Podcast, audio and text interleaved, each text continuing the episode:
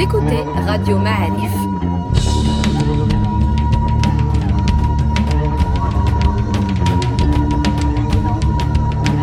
Le podcast Histoire.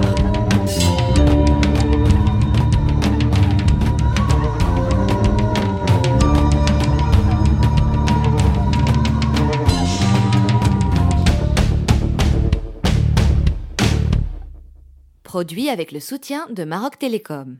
Bienvenue les amis dans ce nouveau podcast Histoire de Radio Maalif. Nous sommes avec le professeur Mustafa Khadili qu'on ne présente plus. Salut Mustafa. Bonjour. Comment ça va?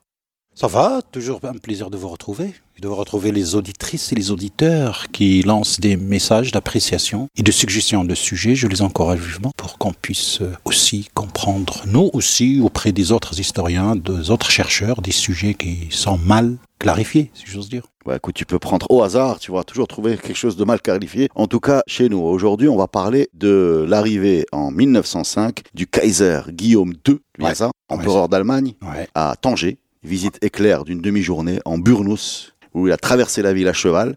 Ouais. Et bah, pourquoi cette visite, les conséquences? Enfin, cette espèce de période, de toute façon, de début du XXe siècle est extraordinaire à raconter. Et on compte sur toi aujourd'hui pour nous éclairer sur cette visite. Eh bien, euh, nous sommes au début du XXe siècle. euh, Nous sommes au début du XXe siècle, un, un moment très important pour l'histoire du Maroc, parce que pratiquement toute l'Afrique est colonisée. hein. il reste encore euh, le Maroc et l'Éthiopie. Et euh, en 1903, l'entente cordiale des Britanniques et des Français, ça y est, est acquise entre les deux, parce que les Britanniques, en quelque sorte, se tenaient euh, jusqu'à un moment donné l'indépendance du Maroc. Donc, ils se mettent d'accord sur le Soudan égyptien comme faisant partie du Dominium British. Et en échange, les Britanniques reconnaissent ses droits sur le Maroc avec la sous-traitance aux Espagnols. Ça, cela date de 1903. Donc, à partir de ce moment-là, pour les Français, le Maroc était une question de temps, ni moins, ni plus. C'est ça. Puisque les Britanniques ont levé la main, Ils ont lâché l'affaire. ils ont lâché l'affaire. Mais pas encore les Allemands. Puisque avec ce traité de 1903, les Allemands vont continuer un petit peu leur forcing pour pas forcément rentrer au Maroc, mais en tout cas empêcher la France d'obtenir le Maroc. Nous sommes dans un jeu de compétition entre les deux ennemis intimes dans l'histoire européenne qui ont structuré pratiquement toute euh, l'histoire du 18 et depuis au moins Napoléon. hein. L'unité allemande, plus tard, l'arrivée de Bismarck, la conférence de Berlin. Vous savez, Bismarck, si on en revient, il a fait plusieurs conférences à Berlin. Une sur les Balkans, ça nous a donné la balkanisation. Nous sommes en 1878, si je me rappelle bien. Ça nous a donné la balkanisation, hein, l'héritage ottoman et l'éclatement de l'Empire ottoman côté européen. La deuxième conférence, peut-être un an plus tard, 1878 ou 79, ou, la même année, sur la Tunisie. La Tunisie, Bismarck donnait à la France son droit sur la Tunisie. Qu'est-ce que c'est? Qu'est-ce que c'est que ça? Bismarck qui donne la Tunisie à l'Allemagne. Parce que c'est l'Italie qui la voulait. On dit à l'Italie, Hmm, ok, ok, on vous cédera la Libye plus tard. Regardez les Européens comment à l'époque ils structuraient cette histoire de colonialisme. Je te donne, tu me donnes, ça, ça t'appartient, ça, ça t'appartient pas, etc. Mais en même temps, les Bismarck, l'Allemagne, ils n'étaient pas encore dans la stratégie de l'alliance avec les Ottomans qui va se révéler par la suite. Et du coup, ils retardent en quelque sorte la colonisation de la Libye par l'Italie. Mais l'Italie, au début, volait la Tunisie et donc il réunit les belligérants, la France et l'Italie, en Allemagne pour euh, moi je veux rien, écoutez, moi je veux juste faire l'arbitrage.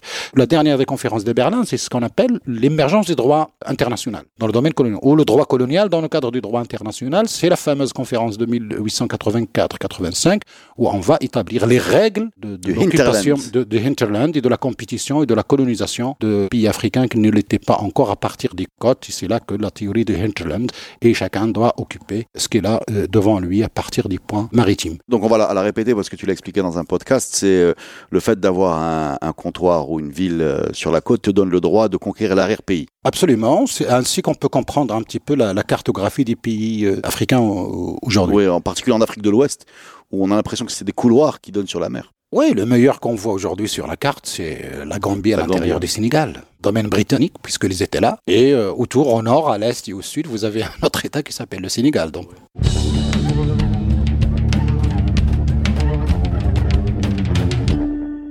Juste deux remarques hein, pour euh, nous aider à comprendre. Tu parles d'une colonie italienne, d'une volonté italienne de s'installer en Libye, en Tunisie, volonté allemande. C'est des pays, ces deux-là, qui vont être alliés dans le XXe siècle en commun de n'avoir pas d'empire, contrairement à la France qui avait déjà, euh, une bonne partie de ses colonies. Ne parlons pas de l'Espagne et euh, du Portugal qui s'était intéressé à, et, de l'Angleterre. Donc, est-ce qu'ils essayaient de rattraper un retard ou c'était quoi la logique derrière tout ça? Disons que les deux puissances coloniales dans l'histoire qui étaient l'Espagne et le Portugal ont perdu de leur prestige. Ils ont perdu l'Amérique du Sud. Ils ont perdu l'Amérique du Sud et l'Amérique centrale. Les Britanniques ont perdu les États-Unis. Le Canada reste un petit peu une sorte de domaine d'une manière indirecte. Ils ont encore les Indes, ils ont encore. Euh, ils ont encore les Indes. Les Britanniques sont, apparaissent comme euh, en, expansion extraordinaire.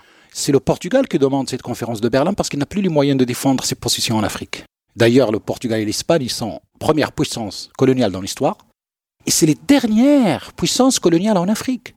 Le Portugal a perdu ses dernières positions, le Mozambique et l'Angola en 1974. Ça a switché directement sur l'expérience démocratique, la fin du régime totalitaire de Salazar, la révolution des œillets, c'est pour ça qu'on aime beaucoup les noms de fleurs euh, dans les histoires de révolution, parce que c'est une révolution pacifique. L'armée portugaise a refusé de réprimer les manifestations qui étaient au Portugal. C'est le début d'une nouvelle phase dans l'histoire du Portugal. C'est exactement la même chose en Espagne, je veux dire, avec la mort de Franco la perte de la dernière position coloniale espagnole dans le monde, si on peut dire, c'est le Sahara, qui devient marocain à partir du moment de la marche verte, en 1975. Et ben c'est exactement le moment où l'Espagne passe vers la transition démocratique. Donc regardez comment deux régimes totalitaires qui ont structuré le XXe siècle, espagnol et portugais, qui étaient les premières puissances depuis le XVe et le XVIe siècle, ben, se trouvent à la fin du 19e, début 20e dans une position très faible et c'est le Portugal qui va demander ce, congrès de, Berlin. Revenons à notre empereur euh, Guillaume II qui rappelons-le, débarque à Tanger en 1905. En mars, 31 mars 1905. Mais pourquoi donc?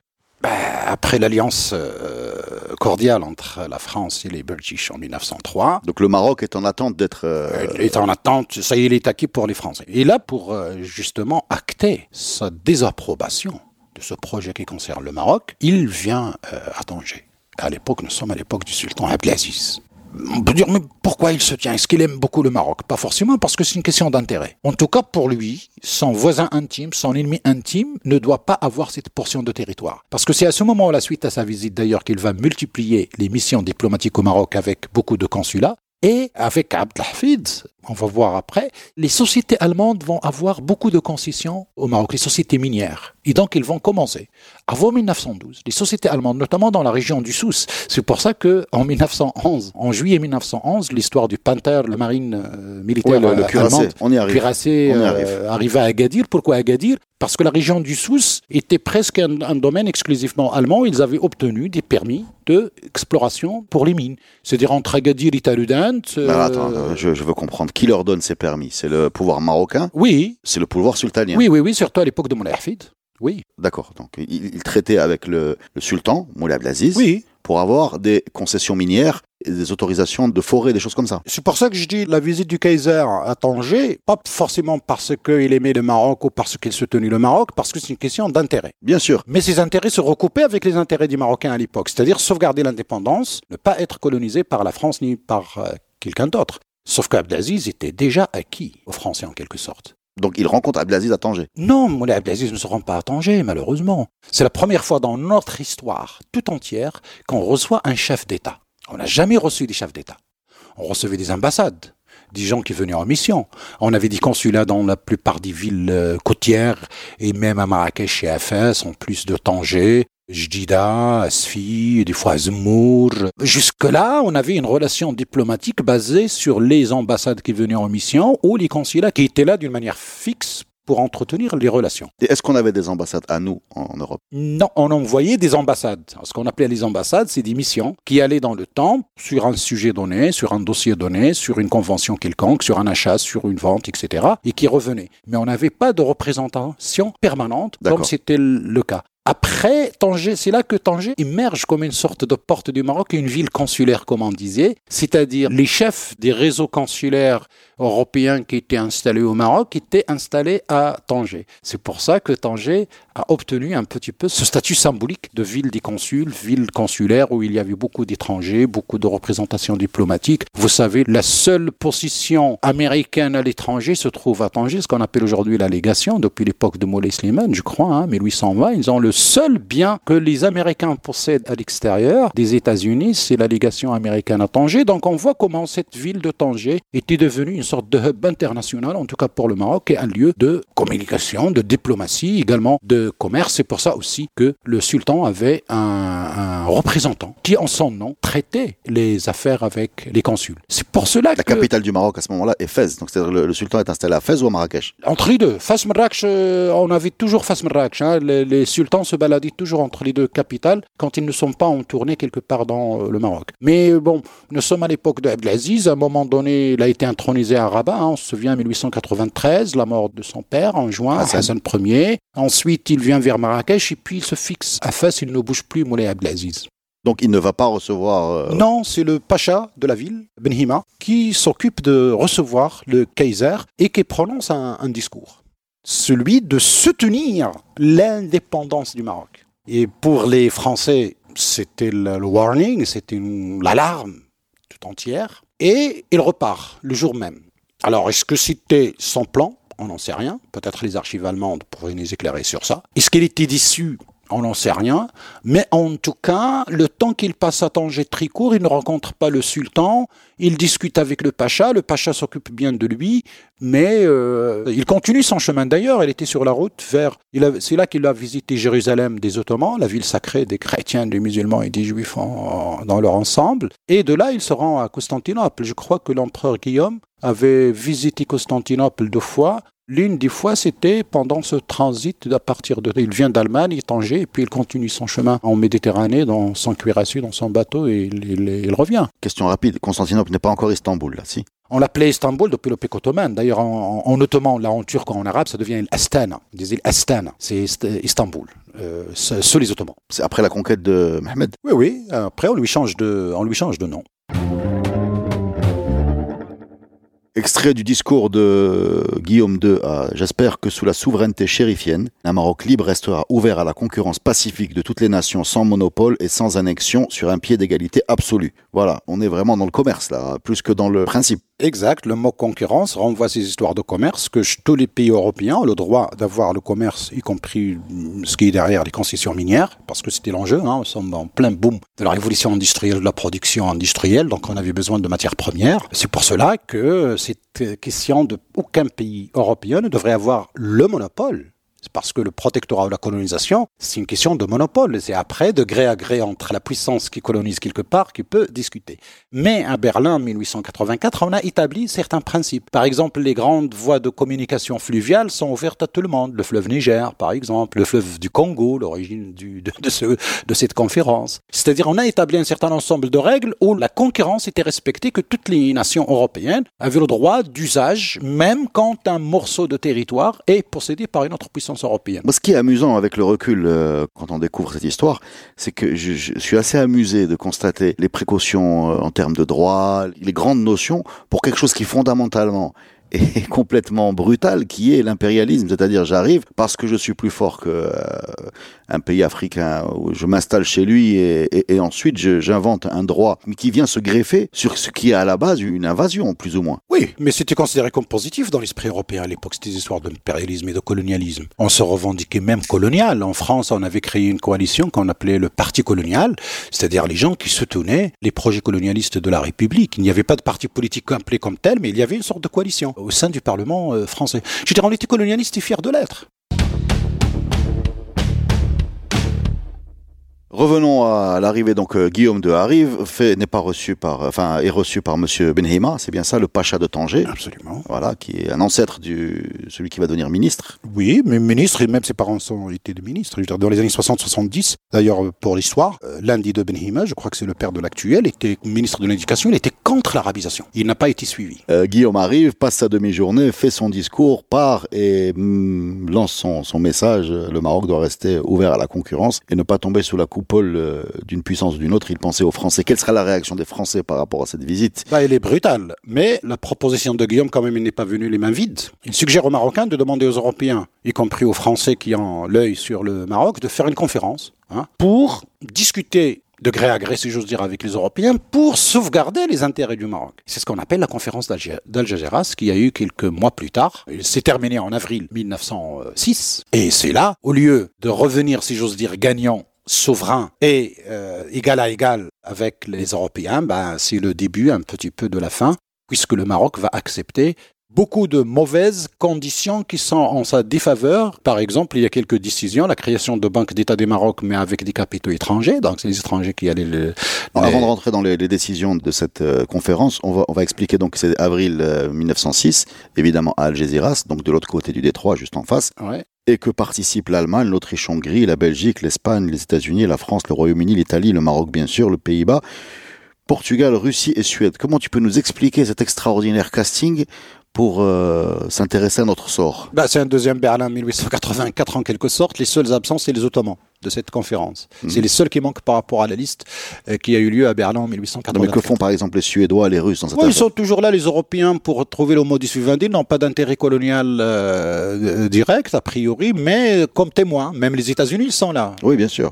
Je veux dire, ils n'ont aucun intérêt colonial direct, mais euh, bah, bon, c'est une colonie, c'est une colonie il pas si longtemps. C'est des témoins qui assistent et qui prennent note et qui doivent intégrer ces décisions-là parce qu'ils sont concernés aussi par le commerce, par la concurrence, par, euh, par beaucoup de choses. Alors, qui va représenter le Maroc à cette euh, conférence? Qui est le chef de délégation? Le chef, je crois que c'est Torres, l'arbitre Torres. Il était très âgé, hein, 86 ans.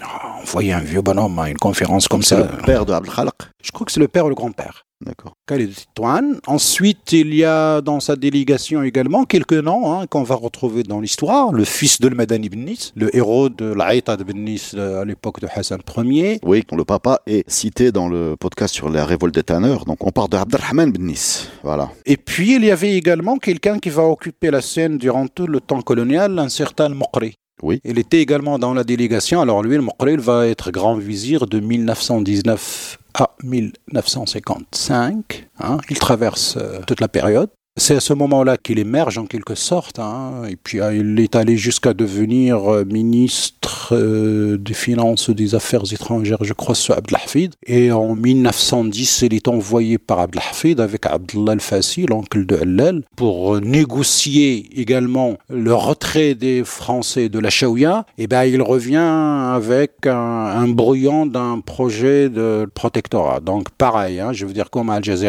on revient brouillon, on part dans, pour réussir une mission dans l'intérêt du Maroc et finalement on revient presque les mains vides, si, si, si j'ose dire, voire même pire, parce que encore, je me rappelle très bien, les gens qui ont étudié chez Ibrahim, l'ancien, le, fameux ancien premier ministre qui était en 1958, il enseignait à la fac, il ne focalisait que sur le traité d'Al Jazeera sans l'enseignement en disant c'est la base de la compréhension de ce qui va avoir lieu, non seulement comme prémisse du temps colonial, même après, pour comprendre l'ensemble des politiques suivies au temps colonial, comment le Maroc a perdu sa souveraineté en acceptant les conditions qu'on lui avait émises. Et je crois qu'il y en a une 80, hein, je crois, 60, 60, ou, 80 euh, alignats dans cet accord d'Algérie.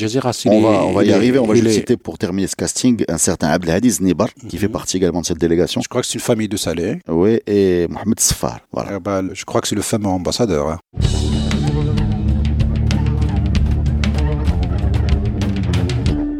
Donc parmi ces 80 ou 60 euh, résolutions, quelles sont les plus marquantes? La Banque d'État, d'abord. L'installation des policiers espagnols et français, parce qu'il y a toujours une histoire de dette dans les ports pour qu'ils puissent collecter les taxes sur les importations et les exportations pour qu'ils se fassent euh, rembourser parce que Abdelaziz bien sûr s'y alourdit. Alors hein, vous vous rappelez l'amende de, de On continue toujours à payer aux Britanniques ce qu'ils nous ont prêté. Hein, on paye aux Britanniques qui nous ont prêté pour payer les Espagnols. Les Espagnols. Et après, quand Abdelaziz arrive, il emprunte, il emprunte, il emprunte. Et du coup, euh, je veux dire, la dette finit par achever notre trésorerie et du coup, même euh, nos ports euh, sources de taxation, bah, il y a les Espagnols et les, et les, Français. Qui se servent directement. Qui se servent directement. Nous parlons plus de la taxation qui nous venait du commerce transsaharien, qui était complètement asphyxié, puisque les Français occupaient déjà euh, Timbuktu, la Mauritanie, le Sénégal, Donc il n'y a plus rien qui vient du côté sud, si ce n'est des, bribes. Il n'y a plus que le commerce euh, maritime, méditerranéo-atlantique, qui continuait un petit peu comme une bulle d'oxygène, mais c'était pas suffisant vu que euh, les recettes euh, allaient pratiquement, je crois, je sais plus le quart ou la moitié des recettes allaient dans les poches des Espagnols et des Français pour se faire rembourser leur, emprunt. Qu'est-ce qu'il y a d'autre comme décision à part cette eh ben, c'est les suites politiques, parce que figurez-vous que nous sommes avant la fin de la conférence d'Al Jazeera, je crois, si je me souviens bien, j'ai peur de me tromper de la date, l'assassinat du docteur Mochan à Marrakech en mars 1906, exactement. C'est-à-dire comment on a commencé, une autre partie de l'élite marocaine commence à ébruiter ce qui se passe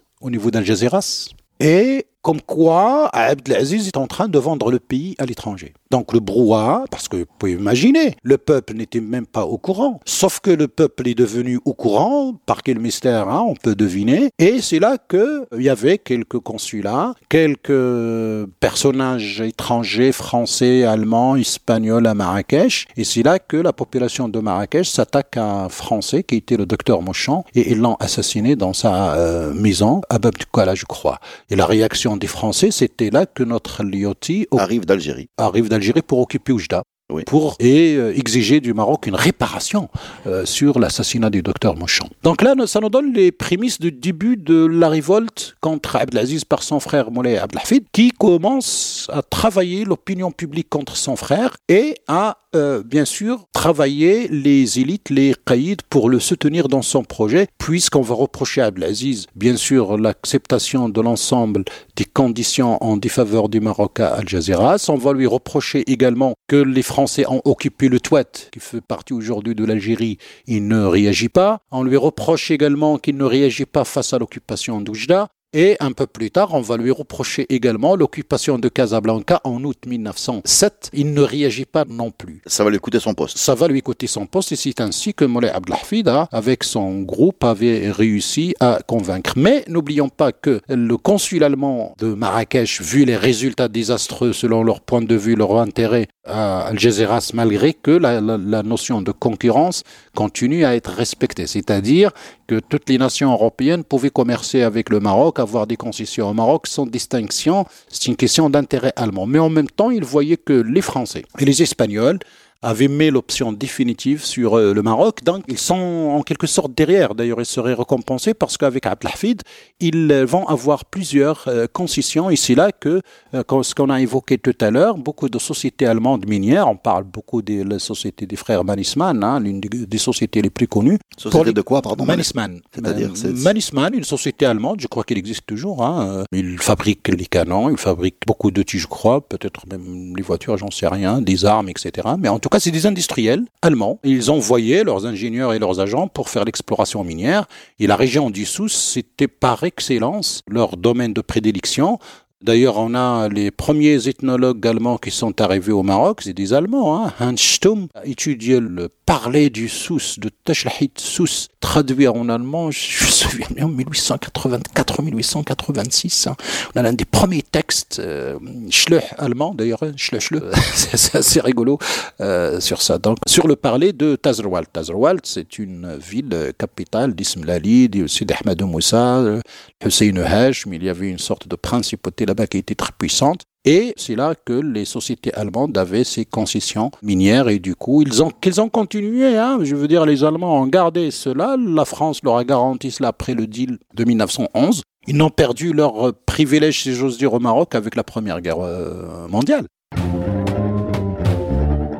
faut qu'on parle de la canonnière SMS Panther. Juillet 1911. Juillet 1911, donc on parle euh, d'un bateau de guerre qui vient stationner dans la baie d'Agadir. Berlin, toujours. Les Français étaient à Casablanca. En mai 1911, l'armée française sort de Casablanca pour intervenir à Fès. Hafid, assiégé par les tribus, accusé lui aussi de nouveau de vouloir vendre le pays. Comme son frère. Comme son frère, avec le Glaoui, le Glaoui qui s'échappe. Et le Madani, qui était le grand vizir. Son fils était le ministre de la guerre, un, jeune fils, un jeune enfant, qui était ministre de la guerre, du gouvernement. Et c'est là que le Madani, le Glaoui, s'échappe. Il ne pouvait pas revenir à Marrakech, ni par le Moyen Atlas, ni par Rabat. Il se savait foutu par les tribus sur sa route. Et il fait le choix de passer à Oran il loue un bateau pour venir jusqu'à Souira, pour venir jusqu'à Marrakech, pour remonter de nouveau à Tlouet.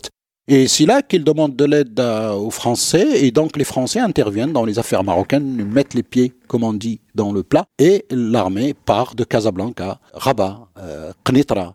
Il traverse le Sbou dans un point, c'est des c'est là qu'il l'appelle Petit Jean, parce que dans une escarmouche avec les tribus locales là-bas, ils perdent un soldat qui s'appelle Petit Jean et ils appellent le lieu Petit Jean. Et ils arrivent euh, à Fès par Zagota au-dessus de Bni Ammar, Moulaïdriz Zarhoun. C'est-à-dire, euh, on peut imaginer qu'ils avaient fait Rabat, Misat, euh, Meknas directement. Non, non, ils sont passés pour euh, le nord parce qu'ils avaient peur de traverser la forêt de Mamoura, dont on ne savait pas trop si on pouvait bien se défendre une fois à l'intérieur de la forêt. Donc, ils viennent par Qnitra, Sidi Qasm, Ammar, Zarhoun, et ils passent directement à Fès. Donc, c'est là qu'ils interviennent, c'est là qu'ils dégagent la ville de Fès en, en mai 1911. Et bah, tout de suite après, qu'est-ce qui se passe? Les Espagnols bougent de l'Arèche et elles rentrent jusqu'à Qasr al-Kbir, hein, maritime. Donc on est dans l'application de, du traité d'Algeciras, non de Berlin. De Berlin. C'est-à-dire qu'on rentre dans la RPI. Absolument. À partir d'un port. Absolument. Par l'Arèche, ils arrivent jusqu'à Qasr al-Kbir. Là, ils rentrent. Dans le nord, c'est les Espagnols. Dans le nord. Et les Français rentrent. Jusqu'à Fès, à partir de Casa. Et les Allemands arrivent à Gadir en disant bah, vous êtes là-bas. Les Espagnols sont là-bas. Nous aussi, on est là-bas. C'est-à-dire, on pouvait imaginer deux choses. Avoir une Gambie au niveau d'Agadir. Par exemple, on pouvait imaginer deux choses, effectivement. Quand on avait failli avoir des frontières coloniales basées sur ce fait-là, Maroc partagé entre trois puissances coloniales. Oui, en plus de la France et de l'Espagne, l'Allemagne. On aurait eu l'Allemagne. Ou bien le déclenchement de la Première Guerre mondiale carrément au Maroc. C'est-à-dire, ils vont s'affronter soit au Maroc, soit là-bas sur leurs euh, frontières. D'ailleurs, euh, je veux dire, si on avait patienté quelques années, si on avait tenu le coup quelques années jusqu'au début de la Première Guerre mondiale, je crois que l'histoire aurait changé son cours, son parcours, puisque cette animosité franco-allemande a failli jouer en notre faveur, mais malheureusement, ils se sont entendus, et ben finalement, l'Allemagne a, eu deux concessions de la part des Français. Il a obtenu le Cameroun. Avec un K Le Cameroun, oui. Avec un K, avec un K, oui, oui, il ah, oui, oui, tout à fait. Un hmm. Cameroun et le Togo. D'accord, qui sont devenus des... des... positions allemandes, en plus de leur position en Namibie, qui va devenir une concession, euh, un mandat euh, des Britanniques qu'il va être annexé carrément à l'Afrique du Sud. Et ils avaient aussi en Europe de l'Est, Kenya, Tanzanie, Rwanda, Burundi aussi, c'était allemand. L'Afrique de l'Est. L'Afrique de l'Est en général, qui était allemand. Après leur défaite. Donc, attends, il y a une négociation qui arrive avec cette présence de ce bateau de guerre. Absolument. Et donc, euh, en échange de Cameroun-Togo, ils repartent. Ils repartent et laissent à la France ses droits, comme ils appelaient cela, euh, au Maroc et à leurs euh, sous-traitants, les Espagnols également, leurs euh, droits selon l'entente cordiale de 1903. C'est assez étonnant de se plonger dans ce monde où énorme, enfin cet impérialisme, c'est le mot qu'il faut utiliser, il n'y en, a pas d'autre. Oui. Comme ça, la, loi du plus fort, le, un Maroc comme ça un peu livré aux, appétits, un peu faible, affaibli par énormément de dettes, d'asphyxie financière, se trouve comme ça euh, au, milieu d'une bataille européenne. Tout à fait. D'ailleurs, je veux dire, on a presque l'impression que l'histoire se reproduit. Mais au fait, les contextes changent.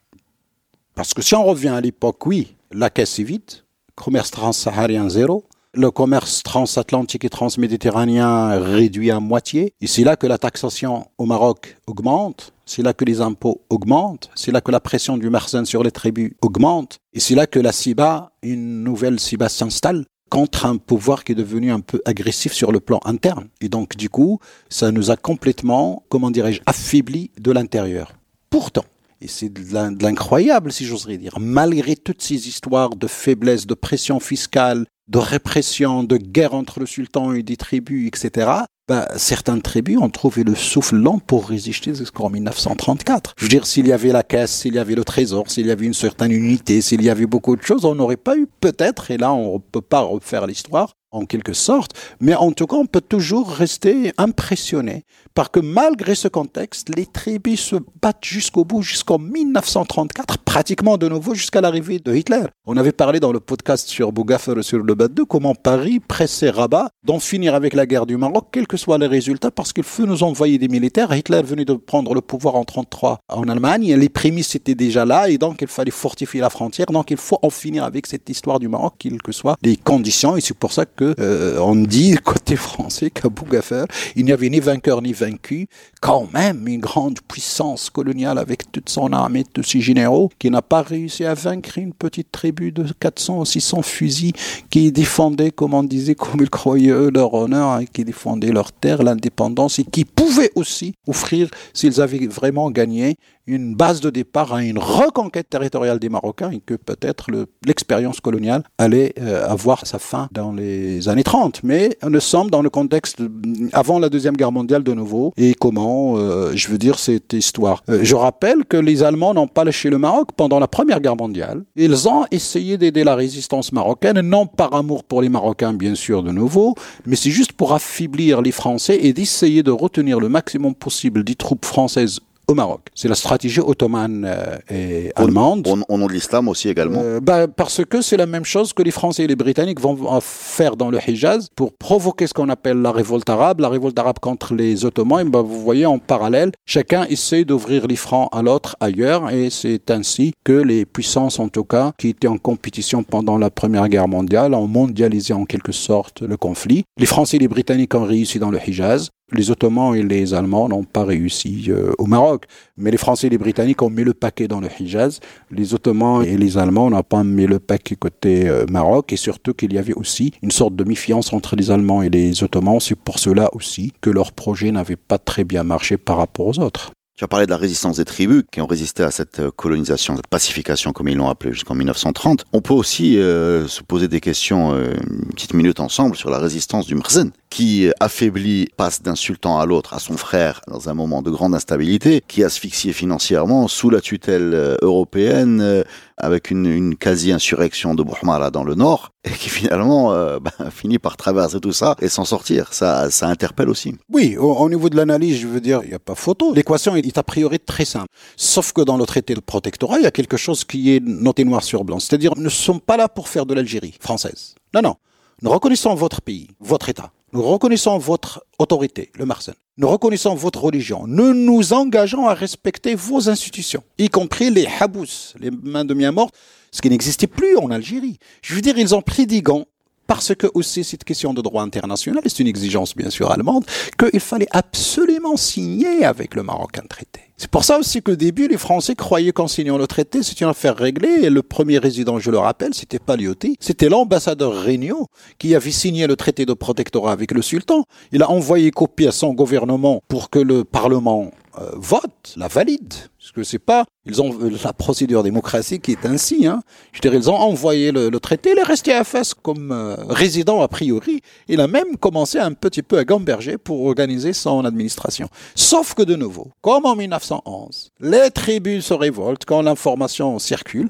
Et eh ben, on assiège la ville de Fès et on, envoie on, on envoie l'IOT en mars-avril, je crois que c'est en mai 1912, je dirais, à deux mois. Un militaire. Un militaire, parce que la chose est, grave et c'est un militaire qui peut gérer les choses, c'est pas un civil. Même s'il a des militaires sous ses ordres, mais il a fallu, comment dire, une unité de commandement entre le civil, le politique et le militaire, et c'est ainsi que notre général Lyotti arrive au Maroc pour dégager ce qu'on appelle la ville de Fès, parce que toutes les tribus de, de Jbala, du Moyen Atlas, du Rif, les mitrophes de la ville de Fès sont descendus pour euh, défendre la souveraineté et essayer de, battre ces Français qui, ont imposé euh, au sultan. Alors, sinon, si les tribus gagné, qu'est-ce qui allait se passer? Parce qu'il allait se passer, c'est comme d'habitude. Bon, on allait désigner un nouveau sultan de la même famille, un nouveau frère de nouveau, et on serait parti comme si de rien n'était, euh, parce que c'est ce qui s'est passé. D'ailleurs, je ne l'ai pas dit tout à l'heure. Quand, pourquoi? Parce qu'en 1911 mai, pourquoi Moulay Hafid demande l'aide des Français? Ben Parce que les gens du Moyen Atlas, à leur tête, un, un de la région de l'Hajb, qui s'appelle Aqal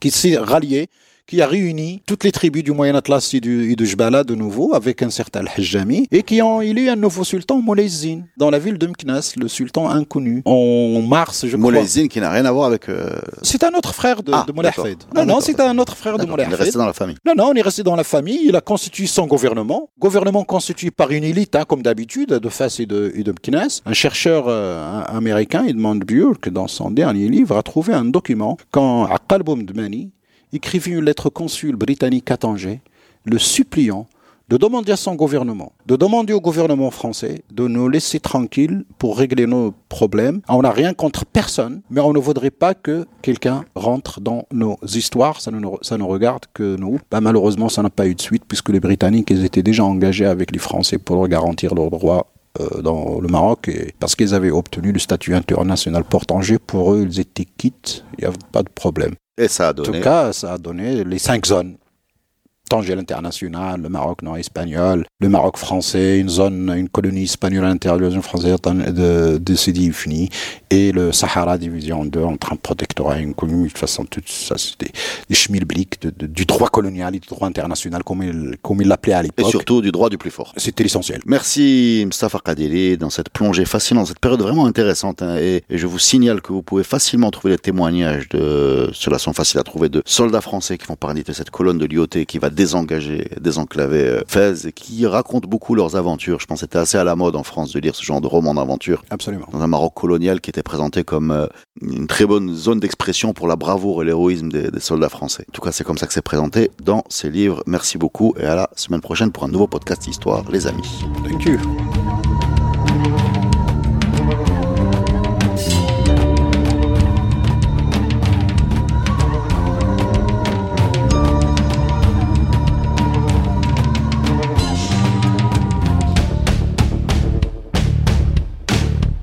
Podcast est produit avec le soutien de Maroc Télécom. Maroc Télécom, un monde nouveau vous appelle.